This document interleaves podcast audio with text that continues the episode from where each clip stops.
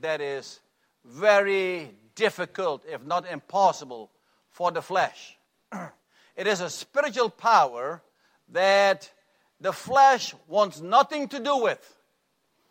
The flesh just wants to be fleshly, influenced by the world, and often influenced by uh, the enemy. So,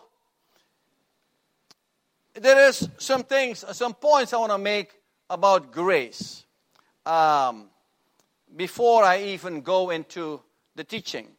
Some facts about grace are that one, that grace is not light on sin. When people speak about grace, many times other people are thinking, well, this brother is light on grace. That's why he's talking light on sin. That is why he's talking on grace. No, grace would not be that incredible power that it is unless sin was that deep and that dark. Yes? If sin was yea deep, it didn't take a lot of grace to overcome it. But gra- uh, sin is way deep. Some of the stories and parables that, teach, that Jesus teaches us shows clearly how deep sin and how deep and great our debt is if we were going to pay it, which we couldn't. And so, therefore, grace is needed to overcome it. So, grace is not light on sin. Grace is a spiritual power. Grace is Christ likeness to the nth degree, if there is such a thing. Christ likeness by itself is to the nth degree. So, um, um, grace is, is a kingdom virtue. A kingdom virtue. It is not a worldly virtue. So, if you are going to um, expect grace from people in the world, you will rarely get it, if ever. It is not, it's a, a kingdom virtue. Grace is not fair. Get that through your system, folks, that grace is simply not fair. Otherwise, it wouldn't even be grace. Because the things that grace asks, and we'll go through many steps in just a little bit, you will notice that grace is not fair. It is asking me to pay for your mistake. That is not fair. And that is just saying it very lightly because we'll go into more detail in just a little bit. So, if you think that grace is going to be fair, you're sorely mistaken. You will never be into grace if you're waiting for fairness. And I'm not waiting for fairness because if God had to deal with me on the basis of fair, I would be in deep trouble. So, grace is not fair. Grace is free to the recipient, but it costs the giver of grace. I didn't get an amen on that one, but that's okay. Uh, grace and this is, I think, where Christians need a reality check, I think, often, is that I told you last week that an, a pastor from Argentina, he's now in the United States, but a pastor from Argentina, Juan Carlos Ortiz, he really influenced me a lot in my early Christian walk. And he mentioned that his church came to its senses when it decided, when she decided, that, Pastor, you teach us too many things. We haven't gotten good at anything yet. And then you're already switching to something else. So they are doing eight sermons or eight subjects, not eight individual sermons, but eight subjects that they explore and that they practice and they get better at. And then they go on to the next thing. I'm not going to do just eight a year. Okay, don't, don't, don't, don't, don't get nervous. But it is a thought because if I taught tennis like we do in the church, they wouldn't learn tennis. Hey, today we're going to hey, we're going to talk about the forehand. Next time we're going to talk about the Next time we're going to talk about the serve. Hey, how about repeating the forehand a little bit? I haven't I haven't perfected my forehand yet. How about spending some extra time on my backhand? I need some practice on my backhand. But in Christian circles, when somebody repeats some things often, people get bored with it. And I tell my tennis students, when you have won Wimbledon or the US Open, then you can get bored with my drills. But until then, you cannot be bored. You have no reason to be bored. You need to still improve. I get a little excited, but yeah, I'm not upset.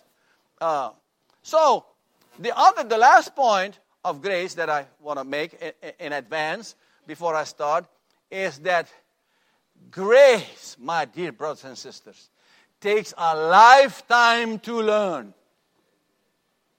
A lifetime to learn. So when you hear somebody talk about grace on the TV, put it on and see what he has to say. If it's not any good, forget it. Don't, don't worry about it. But maybe it's good and you, you keep some of those things because the title of the sermon last week and this week is Grow in Grace, as Peter is saying at the end of his second epistle. Grow in grace. Now, it has a lot of meanings to me, a lot of uh, ripple effect, if you will, in my mind. One, it means that you need to continue to improve on grace. Is that, that what it means to you? Grow in grace. And he didn't say, now, when you have arrived at such and such a stage, you don't have to grow anymore. He said it to every Christian believer that's going to read this grow in grace. We all need to grow in grace. And for me, that is simply good news. And I'm thinking, I'm 70 years old. I've been a Christian for up 10 years, and I still get to grow. Whoa! How much better can it be next year? And how much better, much better can it be the year after? And husbands and wives, your husband is a jerk right now, but how much better can it be in five years? I don't know if he's a jerk, but I, there's plenty of jerks. I do lots of counseling, remember? Okay? So, So, uh uh, uh, uh, uh, you remember one of our memory verses was uh, Philippians 1, 7, 1 6 that said, being confident of this very thing, that he who had begun a good work in me will perform it till the day of Jesus Christ. So, he, till the day Jesus comes back, he'll keep improving you and make you more like Jesus. So, yes, progress, growth, grow in grace. So let me make another couple of points. Uh, then I'll start with part two of Grow in Grace. Um, you know the story of the prodigal son? I think it has the wrong name. I call it the story of the loving father. What a loving father. And it portrays the kingdom of God. It doesn't portray the, sinner so much, is that the, the loving father really loves his children, no matter how bad they are. So, my dear brothers and sisters, if you think you've gone to a place that is too far and too dark, God will find you over there if you're just willing. And, and, my dear brothers and sisters, no matter what you have done, He will declare you, pow, at that moment, not guilty. That's a lesson, all right.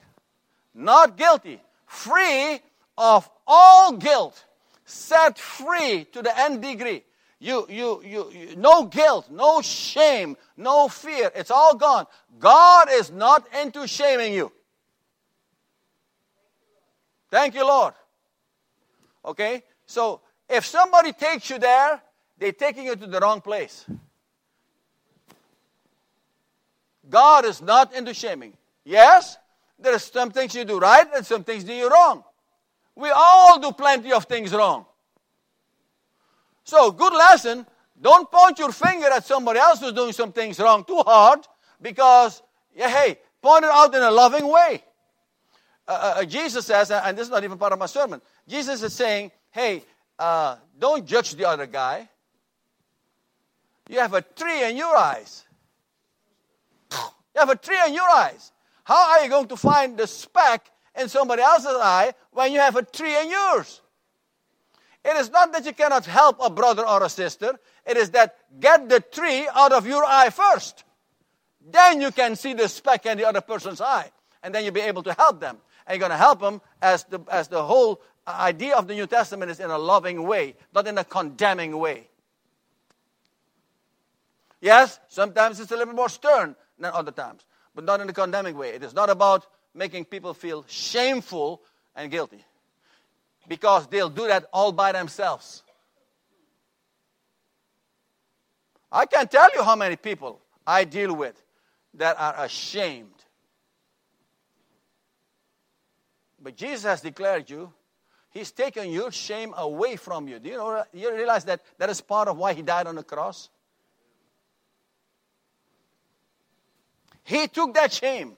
We'll look at a verse here in a little bit. But so, uh, so the story then about the, the loving father is that uh, the, the, the son squandered, the younger son squandered about a third of the family fortune on, on, on loose and wild living, ran out of money, looked for work. The, wherever he found work, they put him with the pigs. One of the great humiliations for Jewish people is to working with pigs. And, um, and uh, he says, you know what? This thing, this thing ain't working for me. I'm moving a little bit closer to the young people now. I don't know why exactly, but because young people have the idea that if they could just leave their house, things would be better. Nothing is further from the truth. You don't know how many young people I know that are working hard 40 hours a week just so they can pay for the apartment. And they have a little bit to eat. Hey, how about staying with your parents, your parents' house if they offer? And you save that money. Wouldn't that be something? And the parents working at 60, 70 hours, and they gladly have you in their home, and yet you want to just go live on your own. Well, this is what this guy did, this young son. And he squandered the money, as will happen, because the Bible says he had friends galore. If you have money, You'll have lots of friends. When the money is gone, the friends are gone. and so, somehow it works like that. Real friends are not gone, but the guys that call themselves friends, they're gone. Have you ever experienced such a thing? Have you lived? If you've lived, you have, you have experienced this. Uh, so now he's deciding, you know what? I'm working with the pigs. it smells stinky over here. I want to get home. At home, even the servants have it better than me here. I'm going to go home. And I'm going to tell my dad, oh, dad, I have sinned against you and against God. would, you, would you hire me as a servant? I don't even have to be your son any longer. You know how I see the Father? Where, where is that rocking chair of mine? I see the Father on the patio, on the rocking chair, staring at the horizon, day after day. Not all day long, but plenty of time. He's rocking his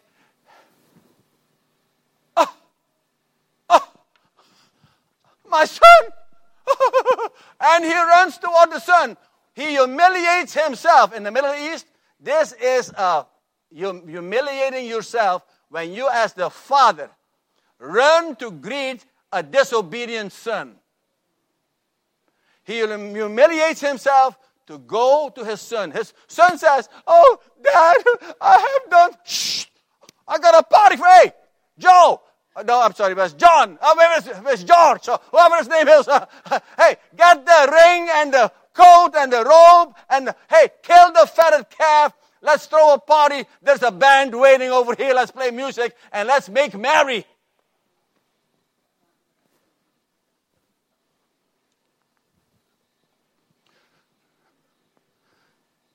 Let's make merry. For my son, he was lost and now he's found. the father didn't even let him apologize completely. You know how you how you rehearse an apology? You're gonna I'm gonna say this and this and this and this. Oh, let me say, I'm going to say this and this. Oh, gosh, I'm going to say this and this. And you come in, you stutter a little bit. And, uh, before you can talk, what you really, really talk and say whatever you meant to say, your father shuts you up and says, We have a party for you waiting. And you can hear the band play, the music is playing, people are dancing. Ah, they're throwing a party. The father couldn't wait to throw him a party. He's been waiting for a long time to be able to throw a party for his son.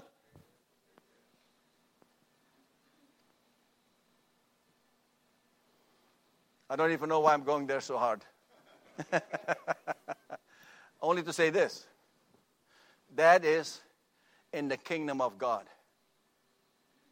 Jesus is comparing this with the kingdom of God. He, he tells three parables in this chapter, 15 of Luke. Three, and in all three chapters, it is about something that was lost and then found. And the people that found this it was about a lamb, it was about a coin, and then about the lost son. And the people that found them, the, these lost things back, they went to the neighbors and said, Hey, friends and neighbors, you come and rejoice with me and celebrate. My dear brothers and sisters, I get a little excited. Because in the kingdom of God, it is so different.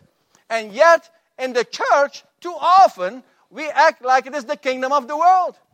Because in the world, my dear brothers and sisters, if you were looking for reconciliation with someone else, you would be expected to crawl on your knees.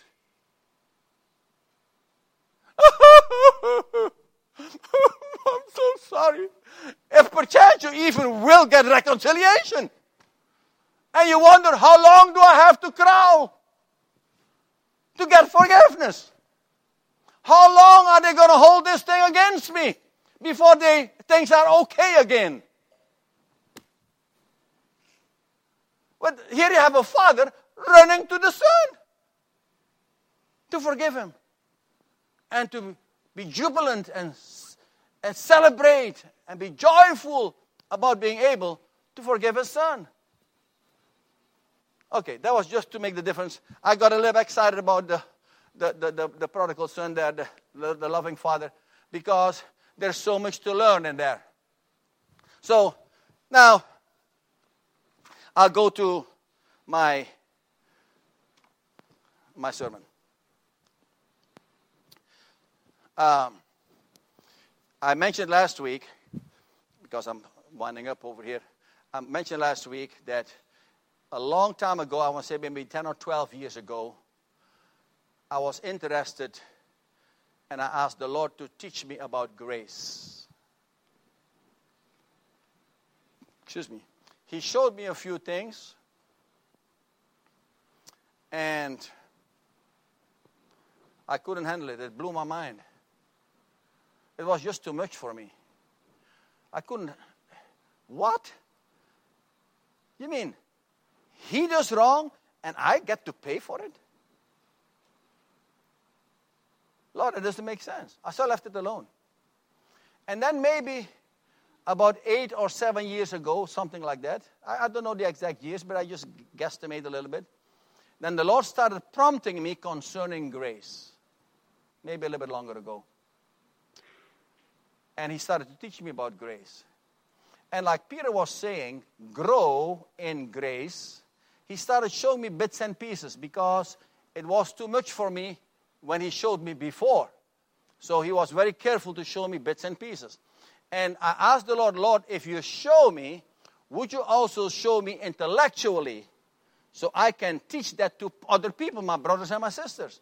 Not because it is intellectually so stimulating or it requires so much intellect. It doesn't require much intellect at all. I'm just saying for the brain intellectually so that I can, with words and with, with, with, with, with, with brain and with, with, with, uh, with exercise and uh, illustrations, show the people what you are teaching me. Does that make sense? So, as your pastor, here I am. I'm teaching you, I'm showing you a little bit what I have learned.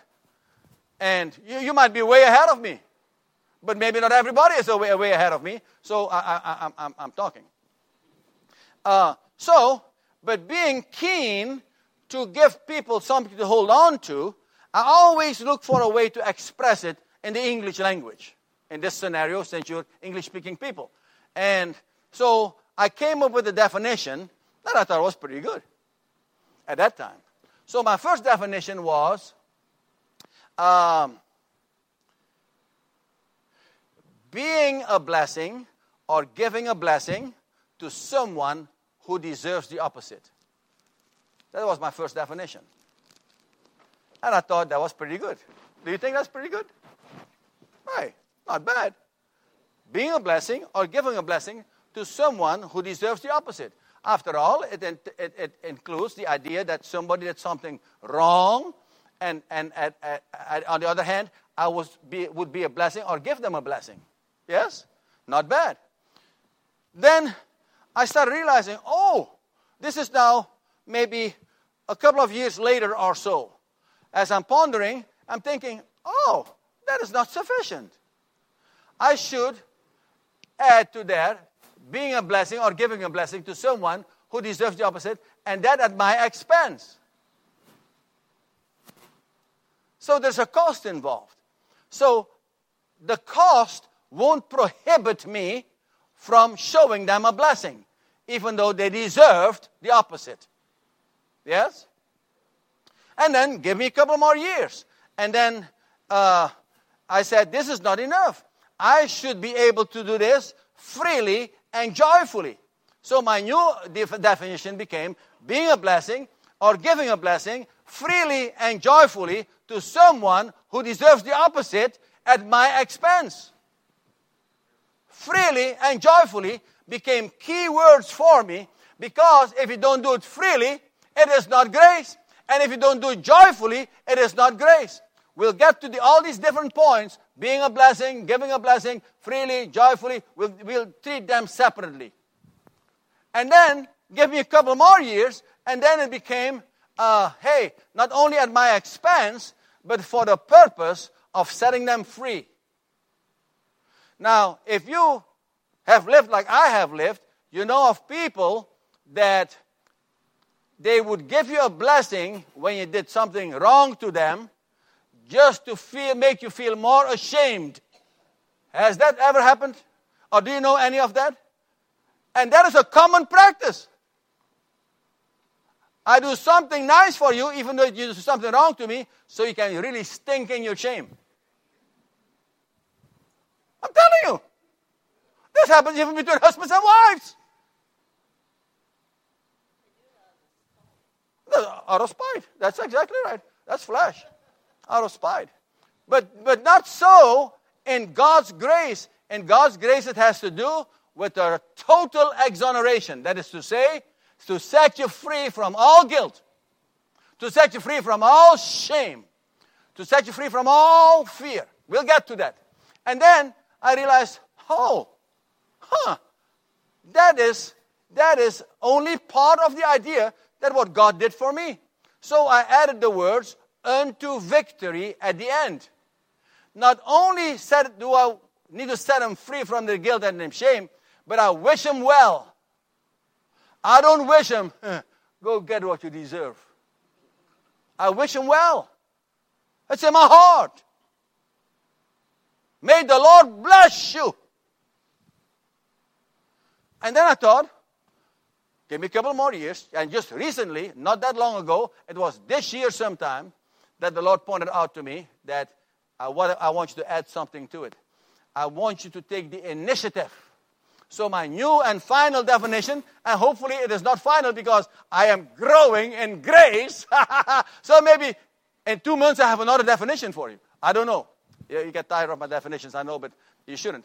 Um, so then, so my new definition is taking the initiative of being a blessing or giving a blessing freely and joyfully to someone who deserves the opposite at my expense for the total for the purpose of total exoneration unto victory.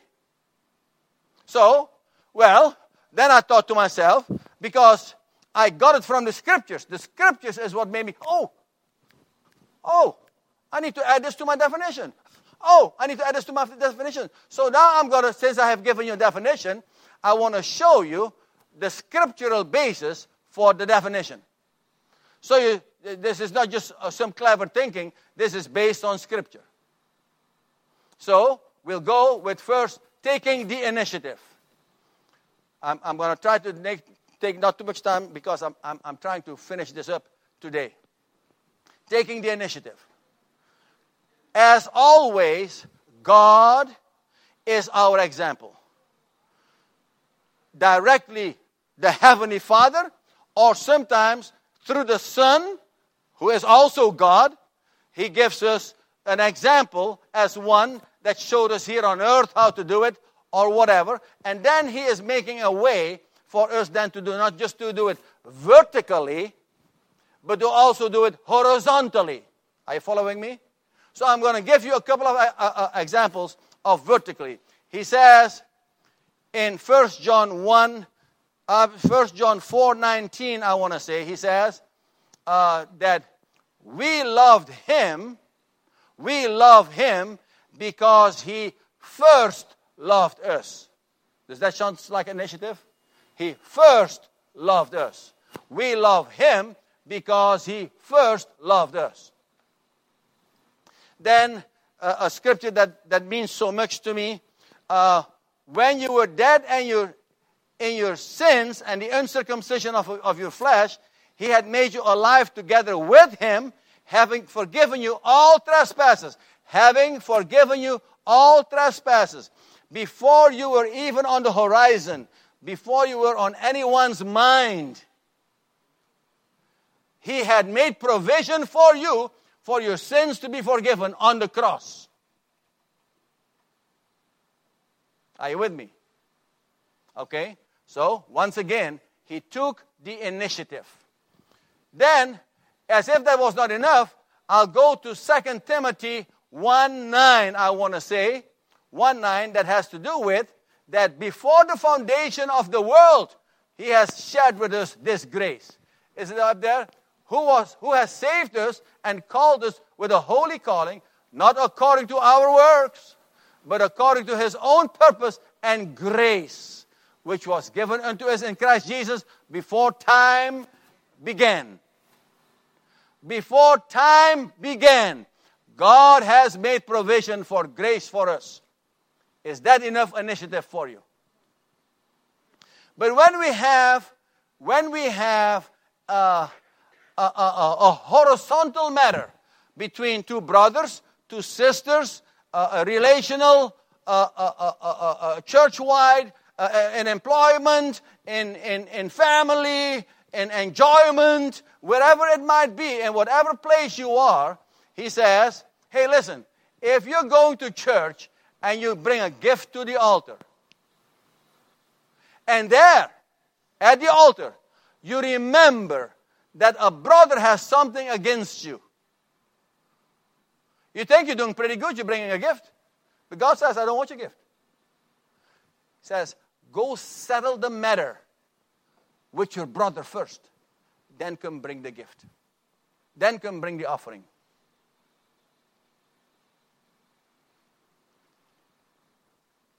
You see what I'm saying? He says, he says, not only leave your, offer, uh, your offering over there, he says, take the initiative. You don't wait for your brother to come to you.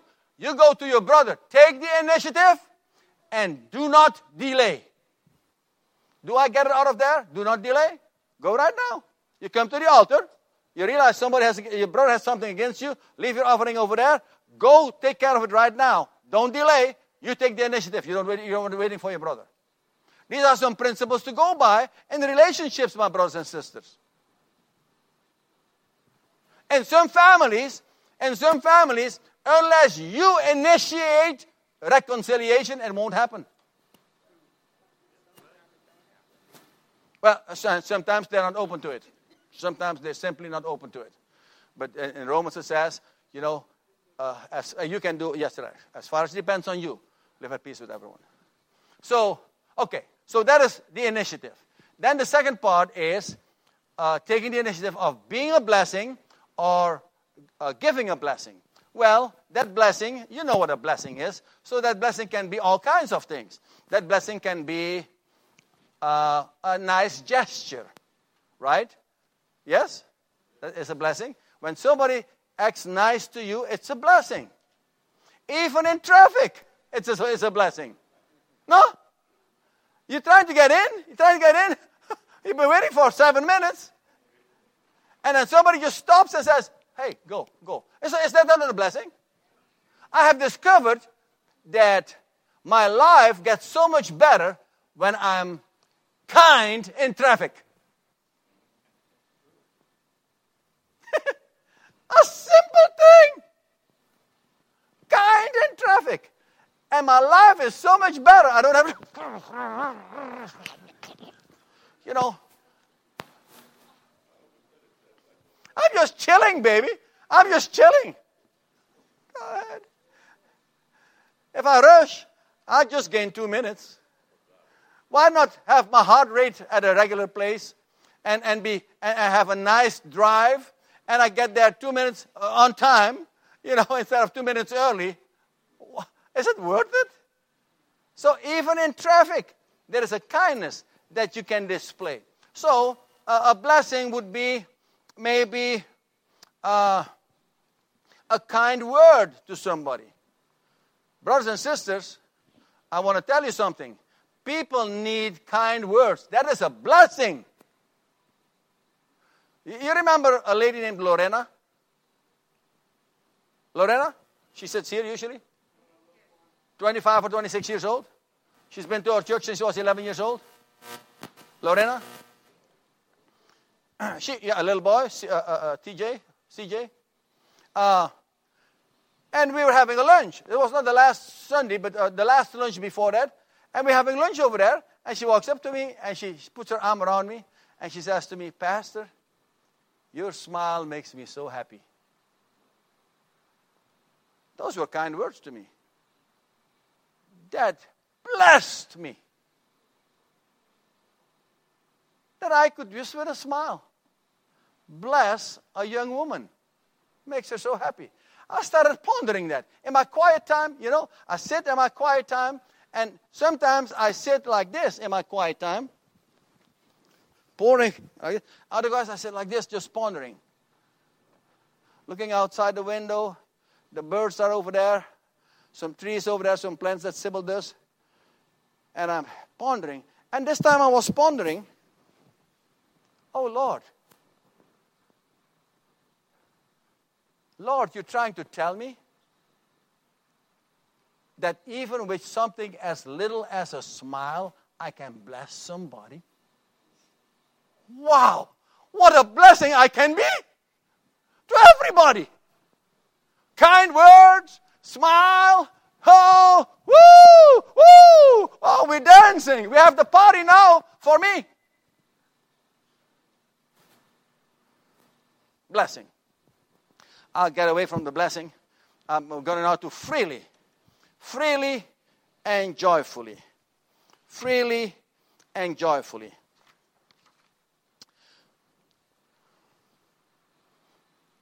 Freely.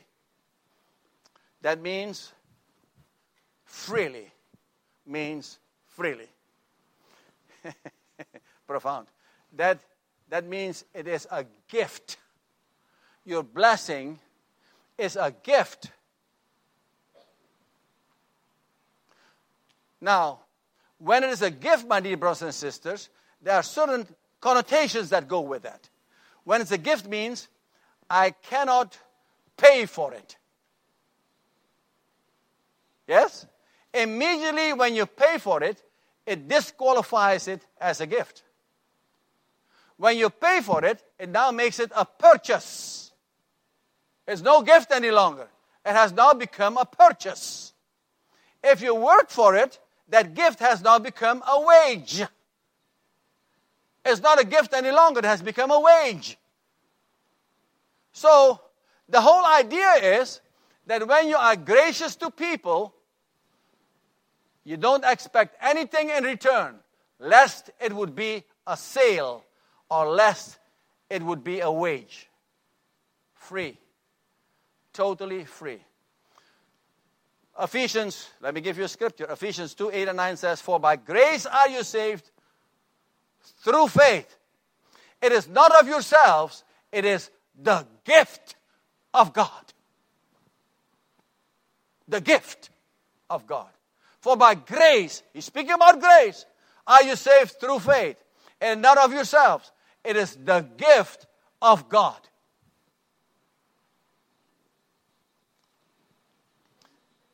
That is kingdom business, brothers and sisters. That is kingdom business. I'm going to go a little bit faster because I'm afraid if I give too many examples that. Uh, so it is freely, it's a gift. Now, the joyfully part, you remember also, I made a big deal about the party that the father threw for the what we call the prodigal son, and how the prodigal son I actually jump a little bit ahead because it is, it is all related freely. So, what do you think the prodigal son deserved? Just blurt it out.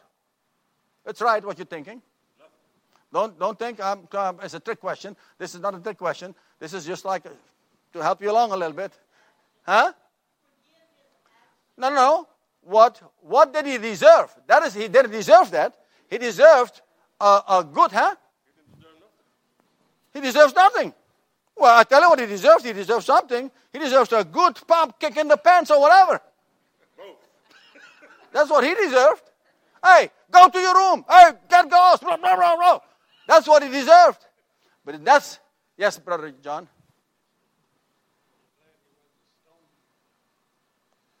Where was that? Oh, yeah, yeah. yeah. yeah, in the Old Testament, who knows what would have happened. uh, so, but the father showed him grace. But he deserved a good licking, a good whooping, is what he deserved. But did, is that what he got? No, he got a blessing instead. Freely and joyfully. Joyfully. They threw a party. Huh? the father was glad. He was, he was looking for him to come back. He was really looking to throw him a party. He was glad. He says, Let's make merry. Let's make joy. Let's celebrate this thing. The older brother was, was that's a different story, of course, but we're not, we're not going there quite yet. So, if you, if you let me give you a scripture, then I go to the next point. I give you Hebrews 12 2, looking unto Jesus. We're talking about joyfully. The author and finisher of our faith who for the joy that was set before him endured the cross, despising the shame. Okay? so,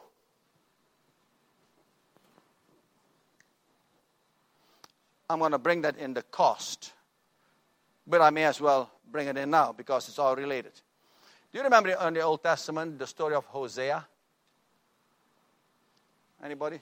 how God had asked Hosea to marry his wife who had become a prostitute?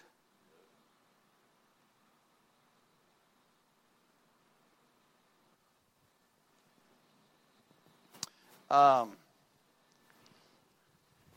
this, this actually, this comes under the cost of, of grace. When you give grace, there's a cost involved.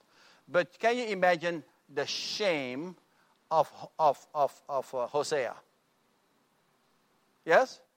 Yes? How in town people would say, man, that's Hosea, man. I don't know about him. Every time, every time Hosea and Gomer come, they, you see people go, you know, you'll be the talk of the town in the, in the way of shame. There's a cost involved. But he, uh, what, what, what, what, what Jesus did on that cross, he did it joyfully because he knew that people were going to be set free for him to go on that cross. And that is what he's asking us to do. That when you show grace to people, you set them free. And that brings great joy to you. And not only great joy, but it gives you spiritual power. And I'm wondering why so few Christians have spiritual power to live the Christ like life of grace and joy and kindness and friendliness and courteousness and consideration and love and all these things and peace.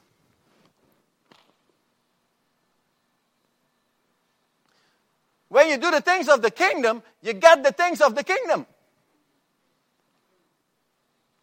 When you do the things of the world, you get the things of the world. That's just the way it is. So, now then, fifthly, to someone who deserves the opposite. We gave you already the example of the young brother, uh, the prodigal son. He came home. He deserves the opposite, and he comes and he gets grace. I have often wondered why it was so why it is so difficult. We have to deal with the flesh, we have to deal with the influence of the world. I understand some of these things. But why is it so difficult? Um, excuse me, for God, who has given us, who has forgiven us so much. So much. And then for us to forgive a brother so little. Yeah, flesh has something to do with it. Is, you know, Jesus gives us a story like that. I mentioned it to you last week of a king settling his account with his servants. And there's one servant, he couldn't pay it back in a lifetime and then some. He could never pay it back, the debt that he owed the king. And the king is, says, I'm going to throw you in, in prison. And he begs and, and pleads with the king, Would you forgive? He was going to throw him, him and his wife and children in prison. And then the, the king is, has compassion and he says, Okay, I forgive you all. The, the NIV, I think, describes it as, as some millions of dollars. I forget now exactly, but a large amount that he could never, as a servant, pay back. The servant walks out of the palace. I don't know at what point this was. If this was minutes later or if this was hours later. But he walks out of the palace, sees a fellow servant who owes him a little bit, he chokes him and throws him in jail. Thankfully, some other, some other servants saw this and they went to complain to the king and said, King, you never know what happened. You forgave him so much, and look what happened. The king summoned them back. And the Bible says he threw them into the tormentors, the chambers of the tormentors. I don't know who these tormentors are. You don't, you, I don't know who they are. I just know that if you get thrown to the tormentors, you get tormented.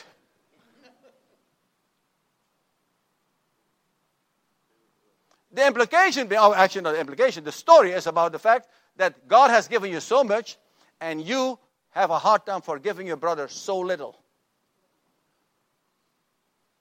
The last verse says, So will your Heavenly Father do with you if you from your heart don't forgive your brother his trespasses. From the heart, not just lip service.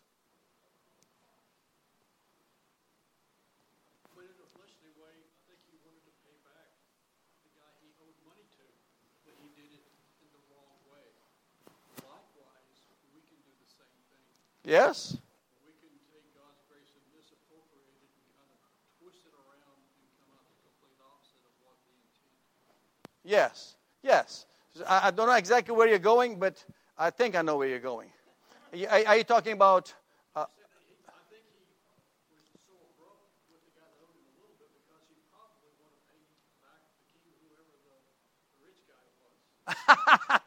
okay, I buy that.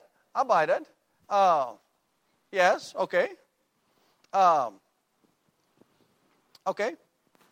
So, but here you have the example of a guy who's been forgiven so much. And yes, he has a hard time forgiving somebody else so little.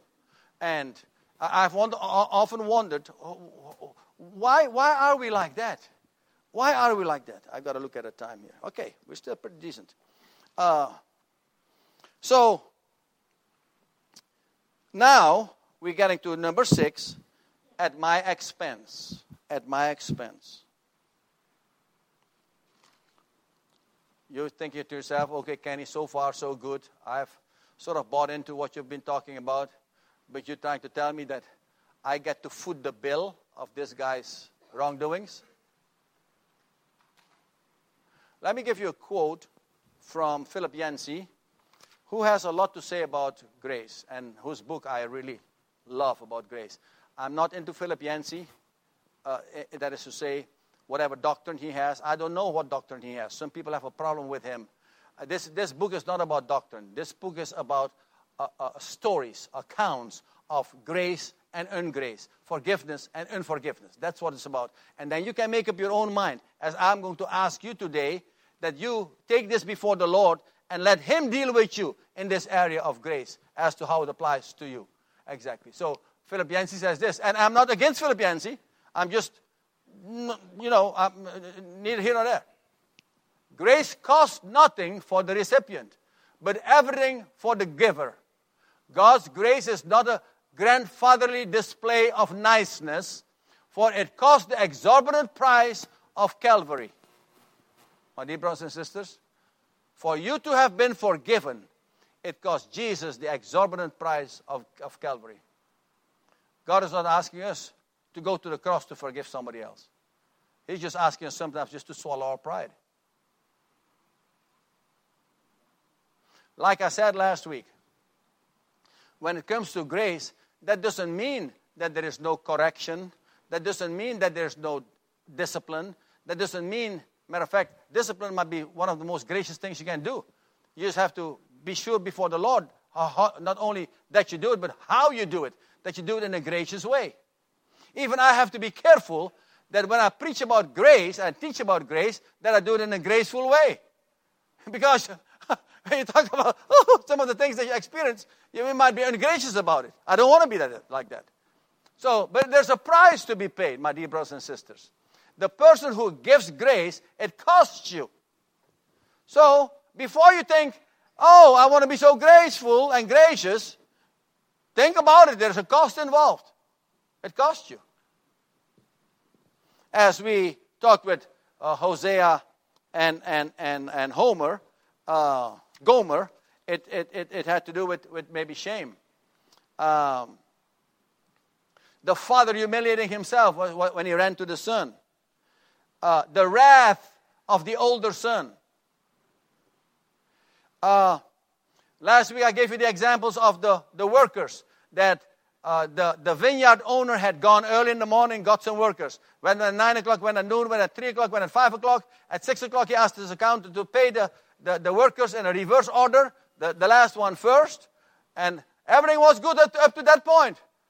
But when he paid the last ones first, all hmm, broke loose. Because though he had an agreement with the first group to pay him one denarius for the day, he paid the last group who had worked just for one hour also one denarius. And the guys that had worked all day long, what do you think happened? Yeah, they got upset. Would you get upset? Yep. but the, the owner paid the first group the exact amount that they had agreed upon. He didn't do anything wrong. And he's asking the question this is my money. Can I not be, uh, how you call it? Uh, generous is the word. Generous. My one, my man, somewhere else. Can I not be generous with, with my own money? He says, he called them, huh? Well, I'm coming down in just a little bit. Uh, so, uh, Where was I?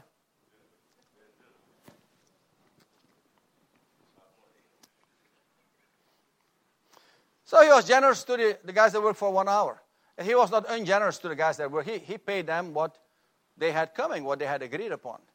And uh, so then, uh, last week I mentioned to you, then someone said, perhaps, perhaps the last group, they were hard workers and they worked harder than anybody else. And that's why the owner gave them so much money for so little work. You missed the whole point of the whole story, if that's what you're thinking. Not only that Jesus made it crystal clear that they didn't have work, they were idle in the street when the owner found them. Nobody else was too quick to get them. and yet, my dear brothers and sisters, I'm trying to make the point to you. There are so many people, like the older son, that think that they have been so good to God. They were God's gift to God. And yet, they have a hard time to forgive a brother joyfully and freely.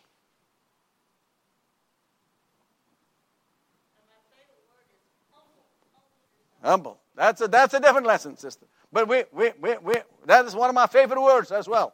One of my favorite words. One of my favorite, if not my most favorite word. Ah, maybe grace is the one, and then hum, humble, uh, humble, the second one. Uh, I gave you the idea, Hosea. So I, I, I, will give you one crazy one. Forget that I even mentioned that you, you if I would, you, you, you, you, you've heard about the sex scandals in the politi- uh, politics these days? All over the news. You can, it's hard to miss it even. If you try to miss it, you can't. Uh, if I would ask you, not you, I'm just talking in general. If I would ask you to forgive one of these politicians, the offenses that he committed to this person, depending on what group this guy belongs to and what group that you belong to, you would think I lo- you would tell me you lost your mind. If it was from the group that you belong to, you'd applaud it. If it was from the group that you don't belong to, you would, you would be upset. And I'm not talking about the world. I'm talking about Christian folks.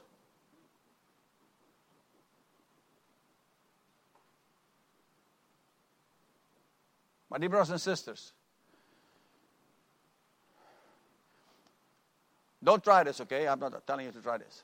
But if you would just, if you go on Facebook and you say, we should forgive such and such and such and such, you see what happens to your Facebook.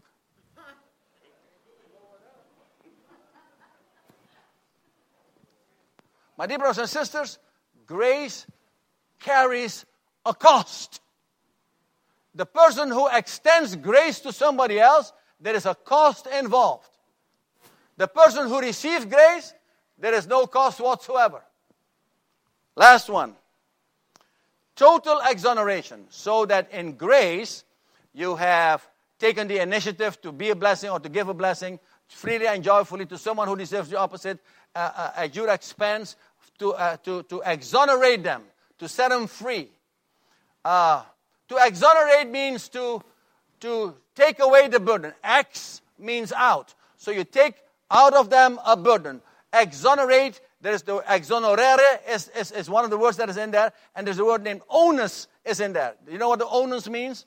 The onus is on you. The burden is on you. So you have ex exonerated them. That means you have to lifted, you have lifted their burden. You have taken their burden out, their shame out, their what they owe out. I gave you a story. I wish that uh, Lily and Joe were here because this is a story about Lily's father. Lily's father. Pete Cancino is his name. I love Pete Cancino. Pete Cancino is a preacher and a school teacher, or was, he's retired now, and a veteran. I love Pete Cancino. On many levels, I love Pete Cancino. Pete Cancino is also a good tennis player and he played tennis with doctors a lot. At 38, boom, heart attack, quadruple bypass.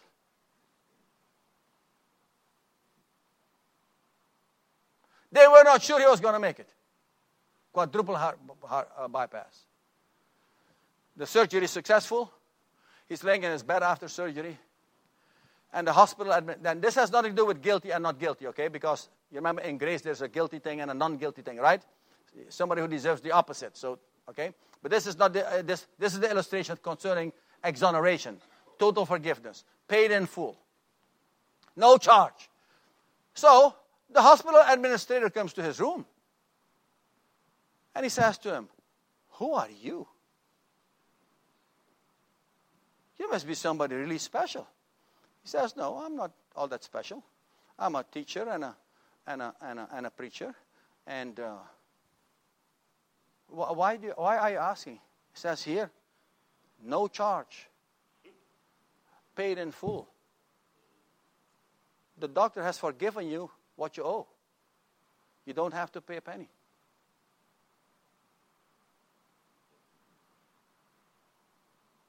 Matter of fact. Ah, I won't tell you that part. Ah.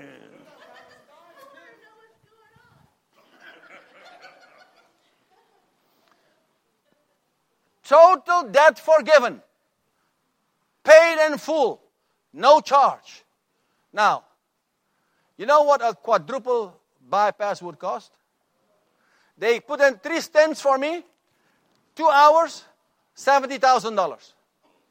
That was just the doctor's bill. That was not the hospital bill. Okay, so you can imagine quadruple bypass, what that would have cost him, and how many years he would have to pay for it. No charge, paid in full.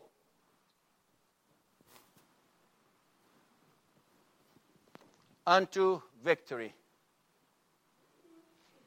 Unto victory. As you have forgiven this person, as you have uh uh uh, uh, uh, totally exonerated them, if you have given a blessing, and it cost you something, and they deserve the opposite, and and then as they are going their way, you're saying to them, God bless you. I wish you all the best before the Lord. You go in victory. Because, my dear brothers and sisters, this is exactly what God has in mind. Do you think for one moment that Jesus died this cruel death on the cross, of which the physical pain was not the, the, the most uh, uh, uh, uh, significant pain? It was the pain of carrying all the burdens of all the people of all time on his shoulders. And that he did that so that you can go to heaven in the future but that you have to live in hell here on earth at the present? I don't think so, brothers and sisters. It is inconceivable to me, besides the fact that it's not true according to the scriptures, that He has victory for us in mind here on earth.